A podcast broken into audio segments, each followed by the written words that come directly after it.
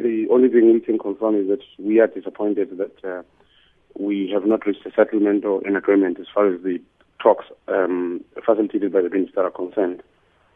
Now, I'm sure you heard what Mr. Mathunjwa had to say to um, our reporter, Morafe Tabane, but they say they've moved twice, and as uh, the uh, employers, you stuck to your position. Is that, is that correct?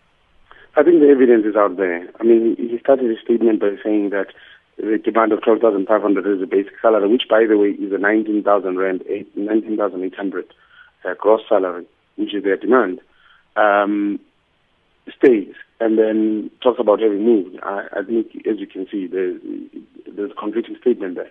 Um, we, I, I think it, it, the information is out there uh, where the producer started in terms of what they offered and what was on the table the last time we actually communicated to the public.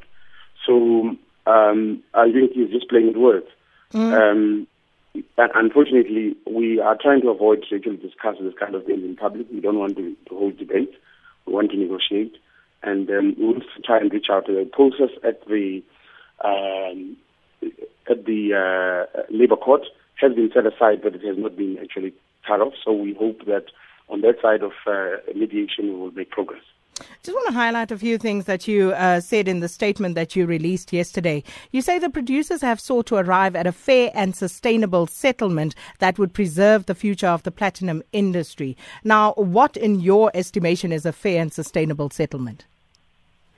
Well, the, the, the, settlement is actually looking at the offer that we've put on the table that is um, uh, far an increase that starts between seven and um, ten percent. That is far above the, the current uh, CPI, um, depending on what figures you're using, in terms of um, inflation, and uh, will ensure that there's business. I mean, the margins and the profit in, in the platinum sectors are very, very low. Uh, currently, you can even see, despite the strike where 70% of the world's platinum is not being produced, the price of platinum has not shifted much. So that's because of the fact that, because of other factors other than just South African production. So that shows you that we we are going to have a very very difficult time ahead, regardless of the strike, and the strike doesn't make it any easier.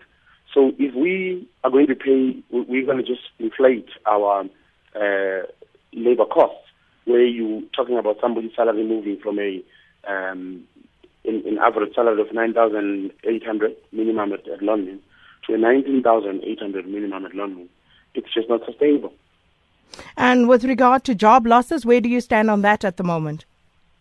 Well, the, the, the, those are actually going to be sums of what happens in terms of where we end up.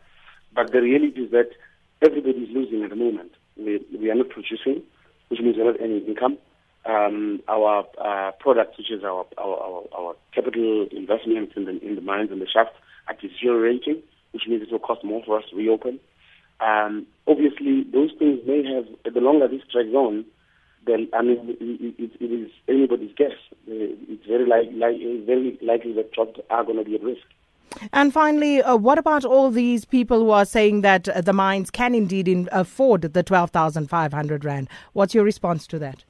Well, let's not talk about 12,500. Let those people say the mines can afford to, buy, to pay an entry level worker 19,800. Can they say that?